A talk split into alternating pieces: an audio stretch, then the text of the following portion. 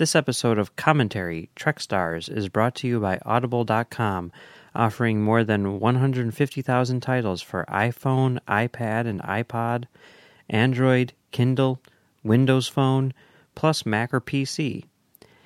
To get a free audiobook of your choice, visit audibletrial.com slash trekfm. Hi, this is Garrett Wong. I played Ensign Harry Kim on Voyager, and you're listening to Trek FM.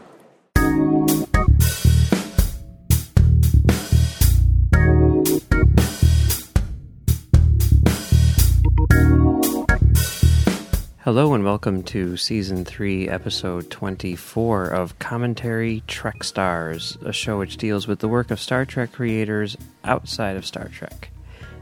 But not today, because uh, the person that we're dealing with is someone who, while one of the most influential people in the history of Star Trek creators, has not really done anything outside of Star Trek, at least nothing which is accessible. So we felt that we should address him in some way or another. So we're going to take a look at the work of Rick Berman inside of Star Trek. Yes. So, Rick Berman, for anyone who doesn't know, I mean, c- come on, right? He's the executive producer of Star Trek The Next Generation.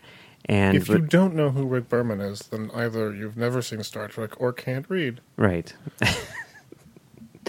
He's Both are valid life choices. Yes, he he is he is obviously the executive producer of Star Trek: The Next Generation, and Meaning that every time you've seen an episode of Star Trek or a movie, odds are his name's been there. yes, unless you only watch the original series. That's kind of hard to do.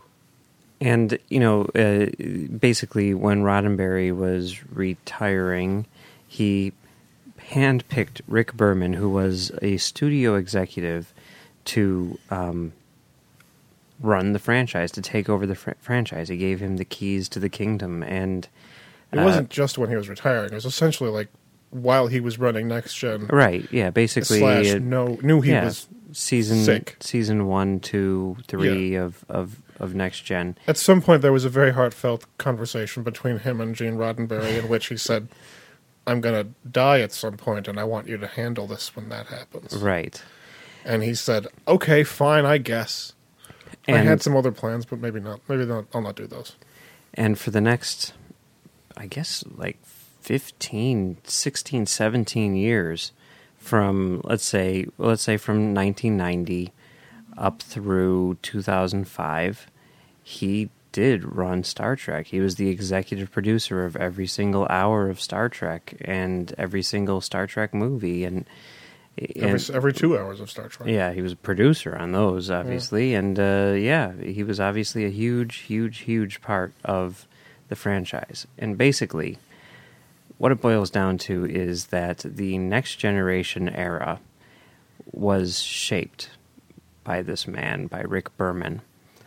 And what we're going to do today is go through the franchise from Next Generation through Enterprise or through Nemesis, if you'd like, and uh, just kind of look at how he shaped the franchise and, and what the choices were that were made and whether or not they were good or bad and, and, and all of that stuff and, and what the fans' perception of him and those choices are and Yes. were. So, It's going to be quite a ride. so, so like we said, you know, he started off on, on Next Gen. He started off pretty much from the beginning of Next Gen, and uh, quickly became uh, a trusted uh, collaborator uh, with Gene Roddenberry. He was a right hand. Mm-hmm. Or a left hand. Who knows? Who knows how it was back in those days? Yeah, and uh, basically, I'm going to say around season three is when you can really start to see his influence, because what he did, as far as I'm concerned, is he found a way to make the Roddenberry box work. He found a way to to tell stories inside of that box. I well, I think what he did was he thought about it and considered all of the various permutations of that box and how it wasn't exactly a solid and fair box and that it kind of shifted from time to time. It was kind of a moving target. So he found some dimensionality. He made it into a cube. Yeah. And so he was able to move things around in there. A Borg cube. no? Okay. Not, I mean, um, that's that's appropriate, but it does sort of paint a picture. Yes. Um, and, and of course, you know, the other thing that he did, which uh, is noteworthy, I guess, is brought on Michael Piller, who was a huge part of, of Next Generation success. But um, how do you, how do you see Rick Berman's uh, contribution to Next Gen? You know, the idea of it getting a lot better once Roddenberry kind of takes a back seat to the production. I think that's. I think it's. I think it's a very difficult thing to quantify in any sort of um, real way. In order to like define this in words, I I think it's sort of impossible. I think in a lot of ways the show didn't mature because of one thing. It sort No. of became. I mean, like you can point to almost every transitional thing that happened between like like season two and four. And say like literally all of those things were unbelievably significant. Patrick Stewart's role changed in those seasons Yeah. uh, and his his his view of Star Trek changed in those seasons. His view of his castmates, Yeah. like that's a significant thing. The writer, the writing staff, completely disassembled and reassembled in that time. Yeah. All of it is definitely like like Rick Berman definitely contributed in some way. Quantifying exactly how he contributed is sort of impossible. But like if if every ship in the U.S. Navy has a guy who goes around making deviled eggs, then that's going to affect the entire Navy. That's going to change you the, the armed forces in some significant way, even if it's just a dude with making deviled eggs. So it's really hard to know what Rick Berman was actually doing, but whatever it was seemed to be working. Yeah, I mean, I think what Rick Berman was doing was, for one thing, assembling that team, that team that that finally worked. Because, like you said, it did But, take. but like everybody, everybody points to lots of people. well, I mean, he he's the guy who I think ultimately, you know, there's there's kind of a, a stair step effect and stuff like that. But you know, he's the guy who got the right people in place. I understand, but you're invoking the auteur theory, and if you do that, then it cascades down all the way through to what you leave Well- behind part two. Well, no, I'm not. I'm not. Just, So I, I'm not saying that. I'm just saying like he, you know, he was kind of like the first step, the first step in the process of of turning that show around. I think personally, Sure. um, and and obviously it was very successful. You know, regardless. So that of course led to a second Star Trek series. It got so big that they wanted another one, and he, it was his job to come up with what to do. Obviously, Michael Piller was the co-creator, and probably in terms of the nuts and bolts of the creation, uh, my guess would be much the nuts more. self-sealing stem bolts of the creation. Yes, he, he was he was uh, much more um, involved in the uh, creative process, but the idea of where to go, what do you do? You have Star Trek: The Next Generation; it's extremely successful, and where do you go with that? How do you create another show which is unique and uh, you know easily differ differentiatable? Is that a word? No, Okay. E- easy to differentiate from from next gen, and yet still Star Trek. And the idea, obviously, that he came up with, Deep Space Nine, was put it on a station. sure. What do you think about that? How what do you think about the choice to do that? I I don't think it's as simple as deciding to put it on a station. Well, obviously, there's a lot of other things that went into it. You know, I think but- I think a great deal of it was was essentially to force the show to be noticeably different, Mm-hmm. and to put it on a station wasn't a decision made about like how great that would be. yeah. It was a decision made because people would know that it wasn't the same thing. yeah. Because I mean, in the there were a lot of abstraction, next gen is really hard to define. Yeah. Like, is it a show about people on a ship? sometimes the ship isn't really important. I mean, I think what it is, you know, I mean, if you were to sort of map it, it's like you've got the original series, which is Star Trek. Yep. Next Generation is basically that, but in the future, further in the future. You know, Sure. it's an updated version of that, which is fine, you know, and easy to do when you've only got one crew or you know one sh- one show to to on the air. But then when you have a when you add a second one to the mix, you, you do need to make it weird. You know, like there's no way that Deep Space Nine would have been the follow up to the original series. You know what I mean? But Yes, and at the same time, like these are things that are possible, but it's it's the, we can argue like the, the the genesis of Star Trek and how it transformed over the years, but like it it developed in a direction, and that direction was sort of informed by what worked. yeah, And if a particular thing had worked at the right time, Star Trek could have gone a different direction. I mean, it was largely steered by a, a weird sort of process of evolution. Mm-hmm. If the motion picture had been wildly successful, we would not have anything even remotely similar to what we're talking about. yeah. I mean, that could be. It would be a wildly different um, franchise. Maybe not exist. Who knows?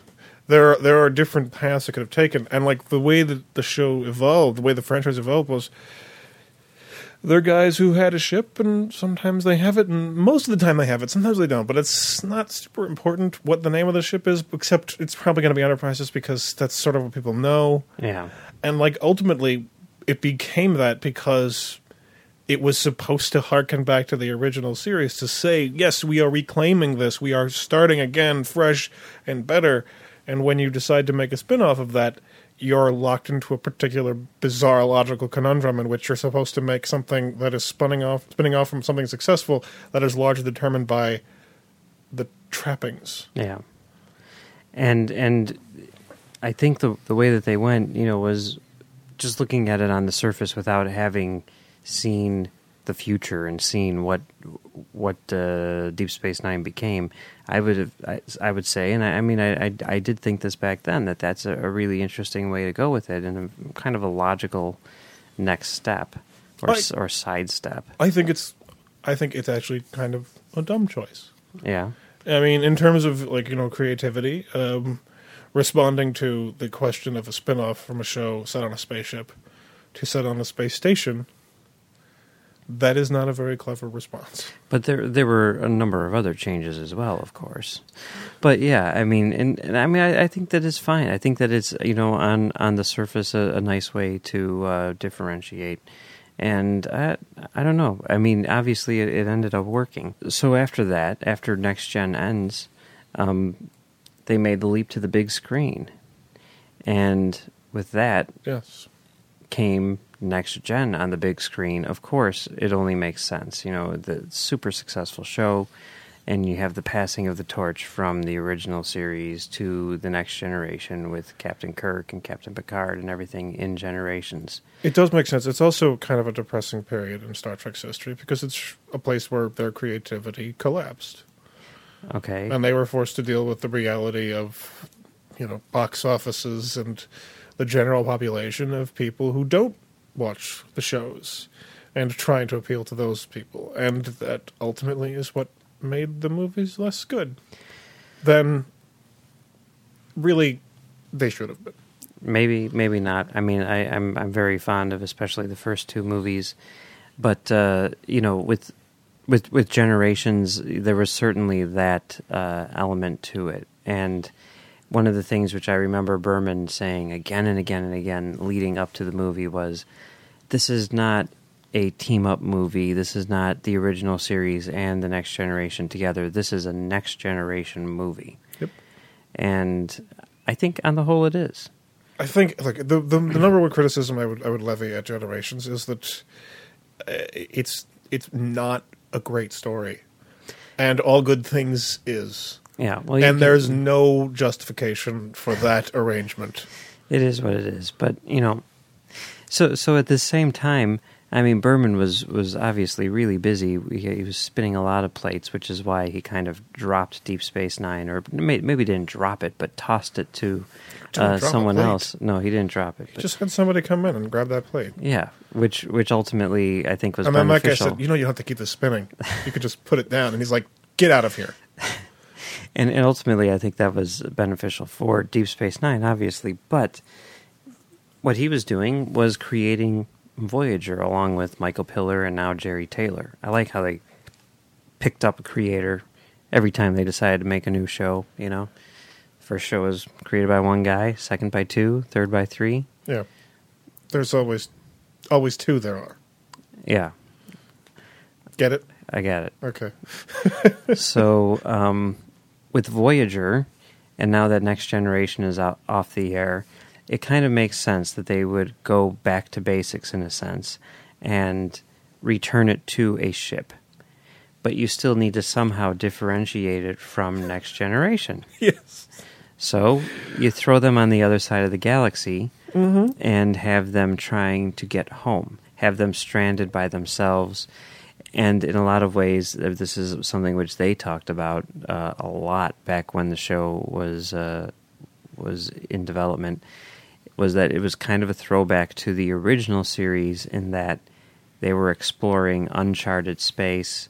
They were um, on their own. You know, we didn't have like a fleet Yeah. uh, supporting them and all that good stuff. Yeah. What do you think about that choice? Now, again, we're not talking about the quality of the series on the whole. We're talking about the Look, idea of going in that we direction. we, are not talking about the show. uh, We're talking about Yeah. the choice to do that. Right. And again, I think that it, it it's a it's a problem that that I, I- I think that it's it's true of almost all franchises. Mm-hmm. That generally speaking, when it comes to the creation of spin-offs, uh, uh, new incarnations, re, re- reimaginings, generally there's one major problem, and it's a lack of imagination, and it's essentially the inability to recognize what is the best thing about the original thing, and how to make it work in a new thing. And you always end up with people who are looking completely in the wrong place who are thinking that the thing that makes this thing good is the obvious superficial thing that people think of when they think of the show. Uh huh. People who don't watch it. It's a it's a it's a radically problematic process. But you and also putting have to. the, putting a spaceship on the other side of the galaxy is a meaningless change. it is But- it is completely meaningless for what makes the show good. But but in some ways, maybe maybe that's what these are, are, are meaningless changes that needed to be made. You know, and, and he, he needed to come up with what the change would be in order to continue doing what it was he wanted to do.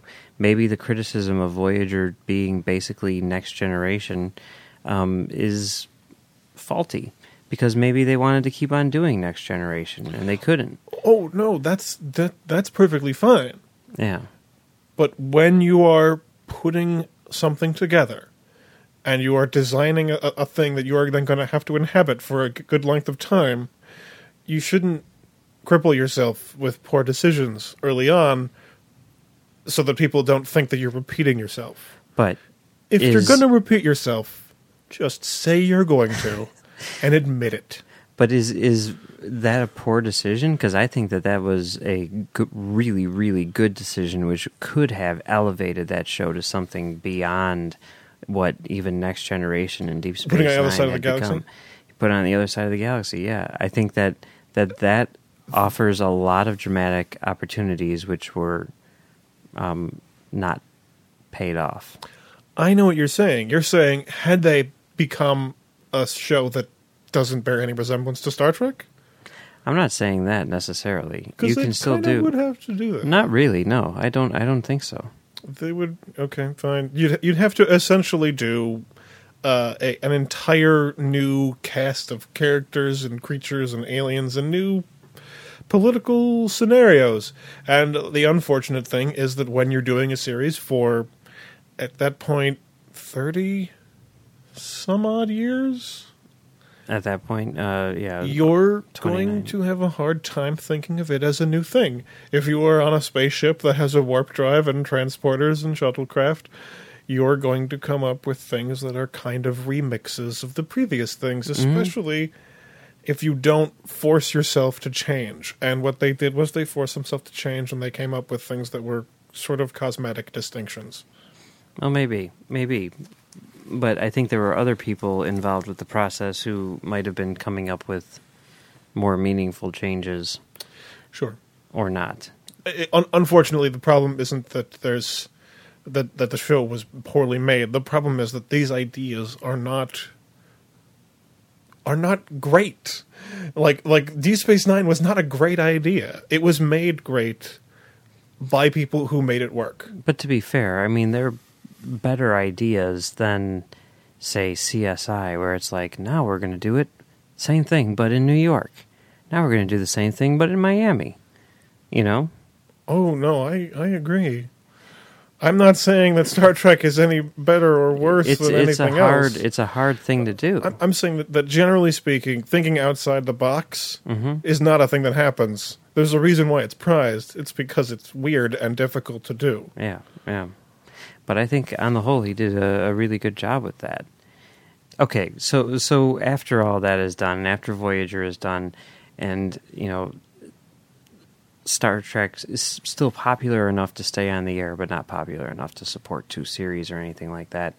The question becomes, what's the next series going to be? And I remember the debate and the thinking and the everything like, what is it going to be? I remember people thinking it might be something at Starfleet Academy or Yes, all I this recall stuff. these. I recall these days. Well, I remember me thinking, and, and, and probably I would say the majority of people thinking, you know, there there was some speculation would they go further into the future.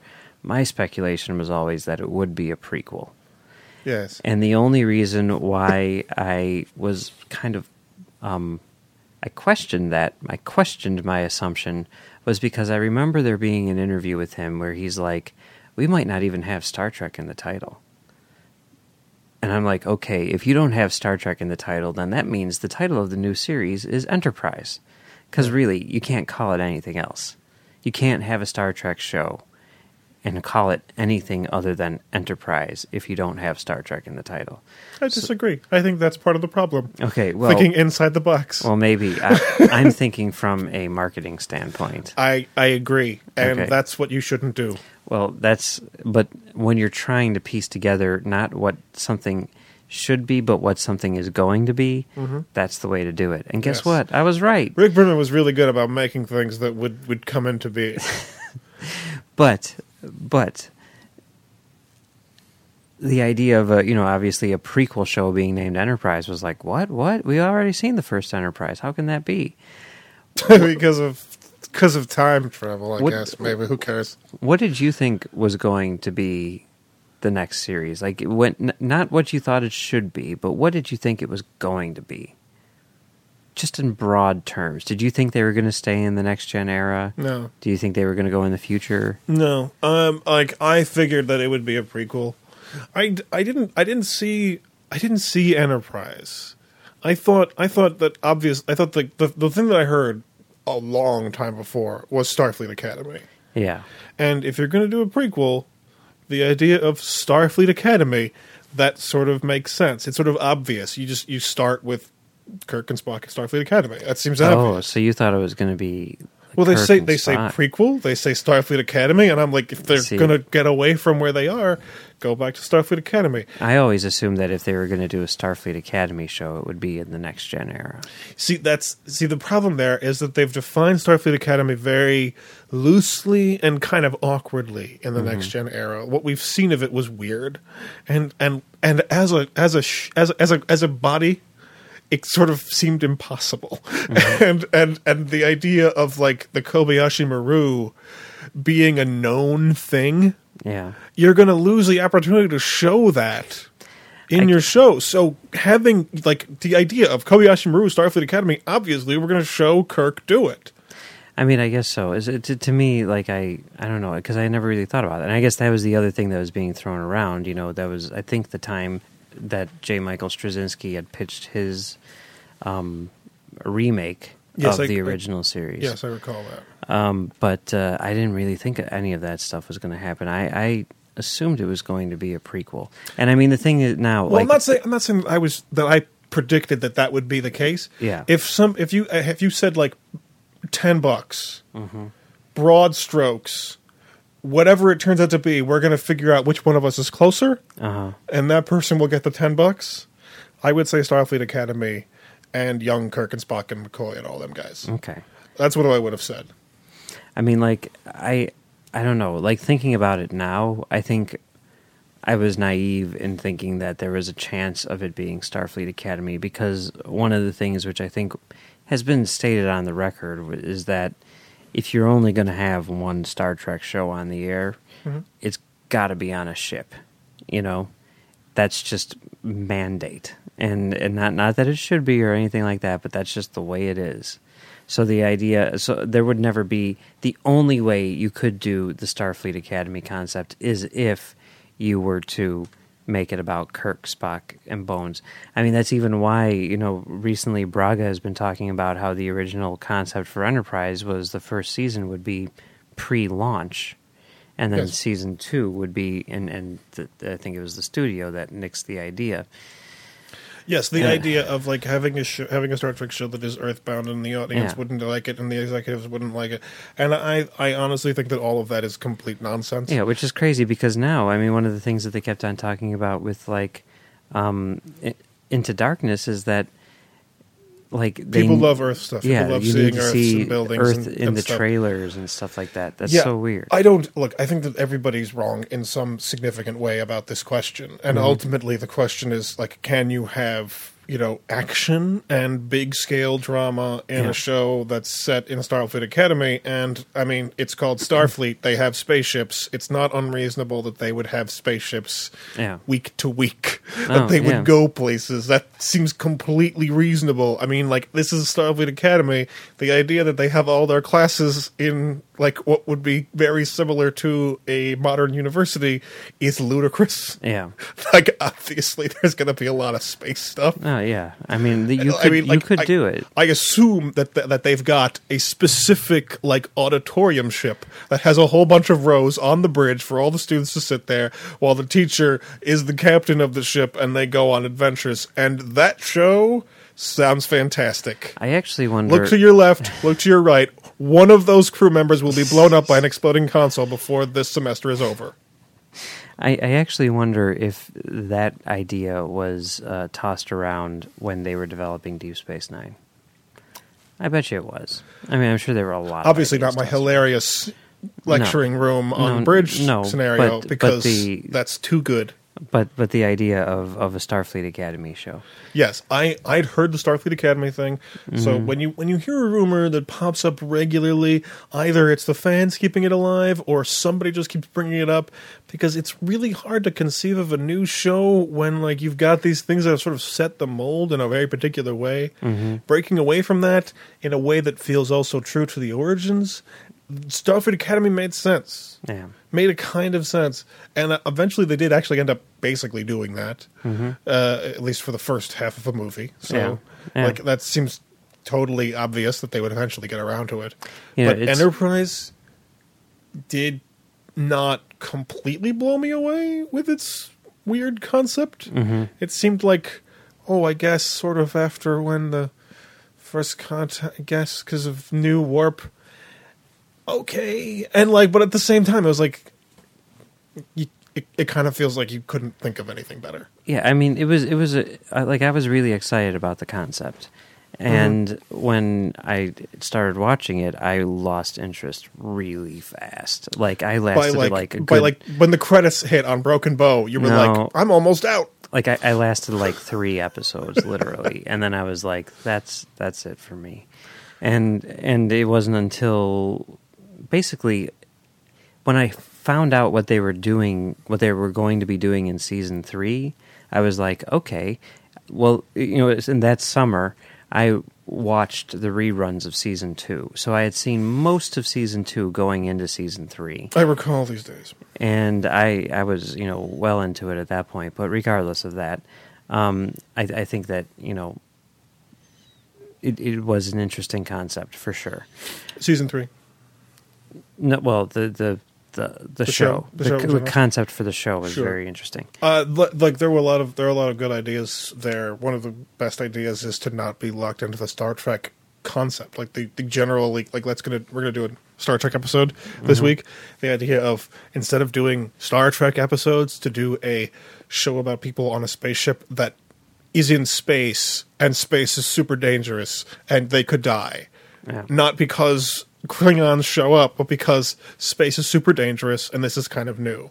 And the idea of a ship that is untested, the idea of, you know, transporters, shuttlecraft, all of that stuff. I mean, like, it's the drama of space travel. I mean, it works. Gravity is a thing. I mean, like, this is a concept that works. You don't really need a lot of other stuff. And and by the end of Broken Bow, I was like, okay, well, that that's kind of done. They've kind of um closed the door on all of those storylines and said we're back to normal Star Trek now. Yeah, and no, I agree. It felt like I was watching Enterprise again, or um, Voyager again. Yeah. Okay, so Nemesis, the last Next Generation movie, The nemesis of Star Trek films. yes, it bombs. I think in no small part because it went up against The Hobbit, but I think it, it was The doomed, Hobbit? Or Lord of the Rings, same thing. But I think it was it was doomed to begin with. Sure, that's what it was. and and people basically stop watching Enterprise so much so that uh, they cancel it, and the ratings were really really bad Because of Lord of the Rings, it. right? It was because of Lord of the Rings, Yeah, for that's what sure. it was. And we're left without any Star Trek. Mm-hmm. And the next idea that popped up, the next story that was commissioned, I guess, was the Romulan War movie, which was planned to be a trilogy. Erik Jendresen was uh, writing it, and Berman was on as a producer. Yes. However, it's since been revealed that he was kind of a producer in name only. And uh, once that idea was scrapped, uh, obviously J.J. Abrams and his team was brought on, and, and that's where we stand.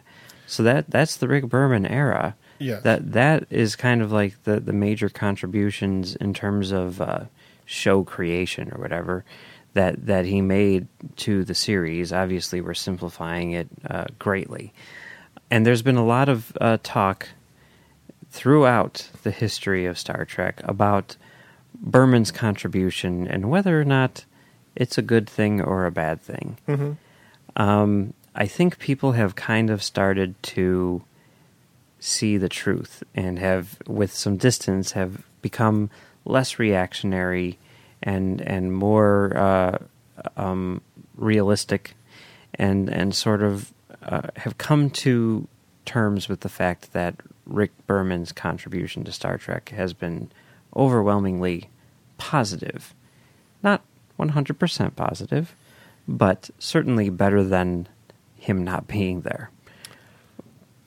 Well, that's sort of a philosophical question. um, It's a, I guess so, but that's, I mean, you, you kind regardless, of opened I, the door am there. making, I'm making this too big. I could so make a Star Trek series about that question. let, let's take it back down a bit. There'd be how, no ship. how do you feel about uh, Rick Berman's It would contribution? take place at Starfleet Academy. Okay. How how do you feel about Rick Berman's contribution to Star Trek on the whole? Um, as a fan of a franchise, it can be very difficult sometimes.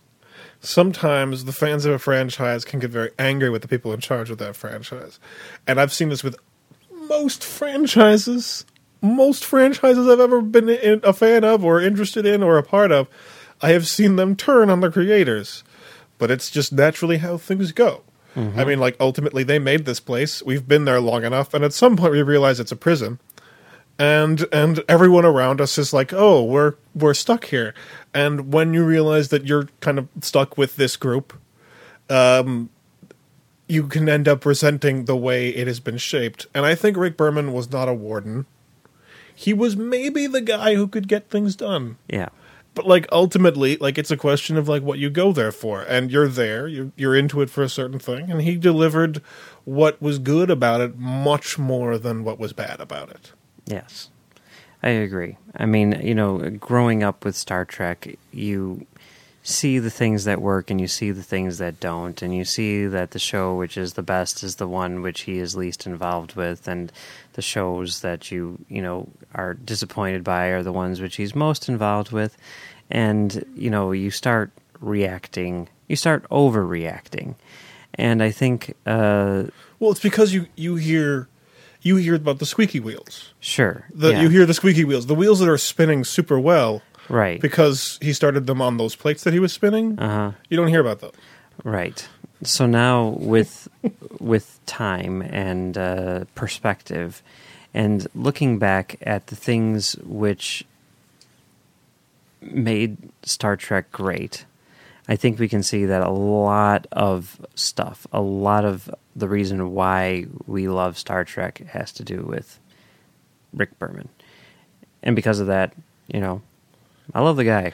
Well, it's like the narrative started shifting a while back. Mm-hmm. Like the narrative started shifting from me when I, I, I started to learn more about like what was actually happening, like Sure. episode by episode. Like Yeah. when you know the sort of the broad strokes of like Right. Deep Space Nine, Voyager, Next Gen.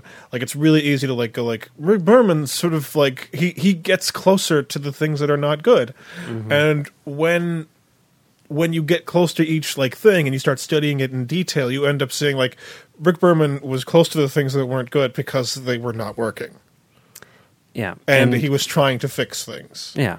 and that's that sort of like makes a kind of obvious sense when you get down to it.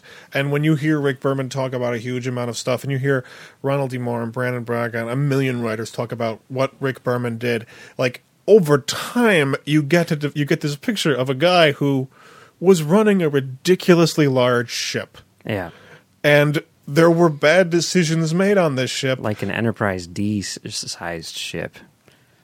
Thank you for underlining my subtext. Okay.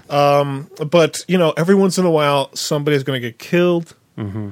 but like it's still flying yes. and and when he's involved in something really closely sometimes it turns into chain of command part 2 mm-hmm. and it can get pretty dark but it's still flying and that's the most important thing and he he made amazing decisions constantly that he doesn't get credit for because he wasn't the writer of that episode. Yeah. You know, he was just solving problems. Well, it's been fun talking about Rick Berman this week, but that's not the only thing we're talking about on Trek FM. So here's a look at what you may have missed elsewhere on the network. Previously on Trek.fm, Standard Orbit. Montgomery Scott. It's really just there to tell a story that they couldn't tell with Kirk or Spock or McCoy. This is true. An episode where Kirk is framed for the murder of a hooker would be Right. Awesome. completely different. It But- would be awesome, but Earl Grey.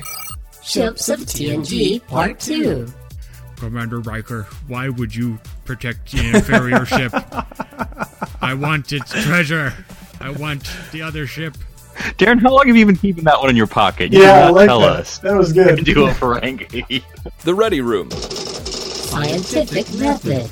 she tells the the the, guy, the woman that comes on the bridge, and she's like, "Well, it doesn't, you know, it it doesn't matter to me. I'm gonna drive into these stars. It's gonna be great." Like it's like I'm just like, The Orb.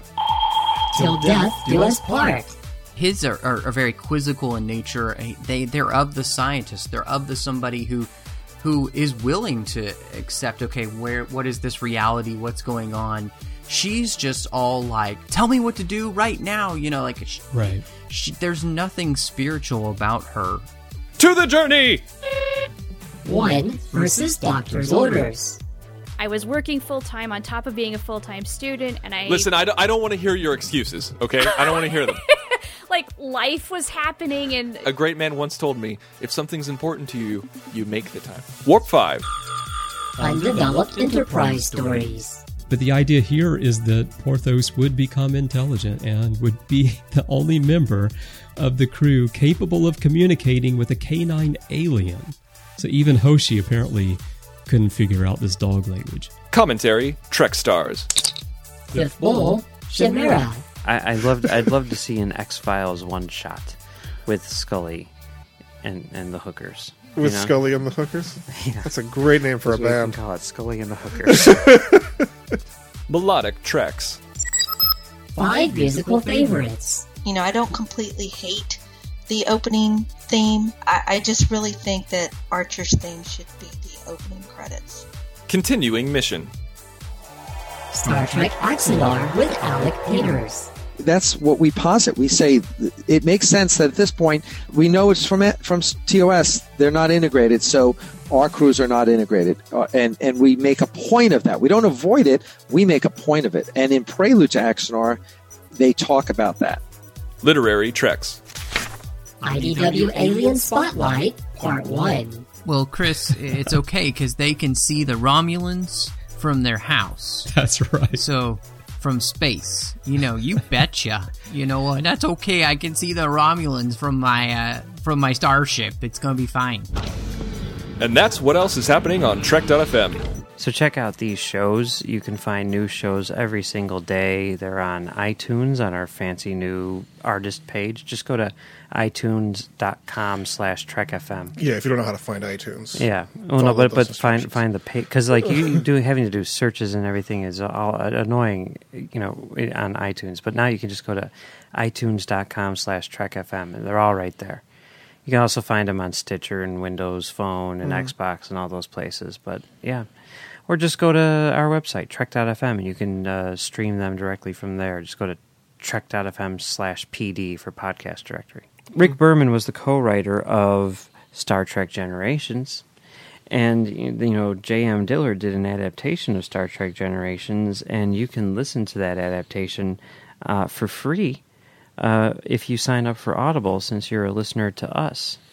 So uh, here's here's a description. It's narrated by John de Lancie. What? It says uh, the That's freaking me out. The story begins with the launching of the USS Enterprise and the mysterious disappearance of Captain James T. Kirk.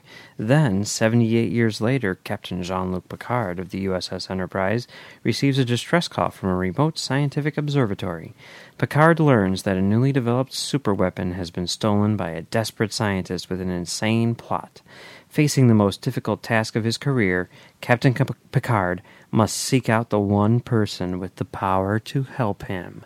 Spoilers, it's Captain Kirk. Oh man, I thought you were going to say Q Sorry. because he would definitely have that much power. So, Audible is a great way to uh, catch up on all the books you've always wanted to read but never thought you'd have the time for. Um, you can uh, get c- uh, current uh, bestsellers or classics which you've never read but uh, always wanted to. And since you're a listener to Trek FM, you can get a book for free, whether it's Star Trek Generations or you know maybe Star Trek First Contact's more your cup of tea. Or I don't you know, know. an entirely different book. Yeah. based on a better movie. you, uh, you, just go to audible.com slash trekfm and uh, sign up today and uh, you'll you'll get the free book and you'll be on your way to uh, to a, a, a cornucopia of of of reading and knowledge and A cornucopia books of reading. and and, and other things which uh, which are equally awesome. A chocolate fountain of learning. Yes. Or a reading rainbow. No. How's that? no? Okay. all right. Not that. Well, that's about all the time that we have for today. Um, it was good talking about Rick Berman. Good to, to acknowledge him, even if, uh, you know, it's um, someone who, who hasn't done stuff outside of Star Trek that much. He did the Big Blue Marble, but that's it. Um, but yeah. If you're if you're old and remember those shows, Yeah. you probably remember liking it because it was good. Right. As always, you can find us on uh, Trek FM where we do this show, and you can also find me at, on Trek FM doing Standard Orbit with with my friend Drew, our friend Drew, and you can find us on CommentaryTrackStars.com where we do commentary track stars off topic with our friend Brandon. And uh, yeah, you can find us on Twitter at ComTrackStars or email us at ComTrackStars at gmail.com. And we'll be back next week to kind of add a little uh, uh, appendix to our our Brannon Braga series, where we're going to take a look at his new creation, Salem.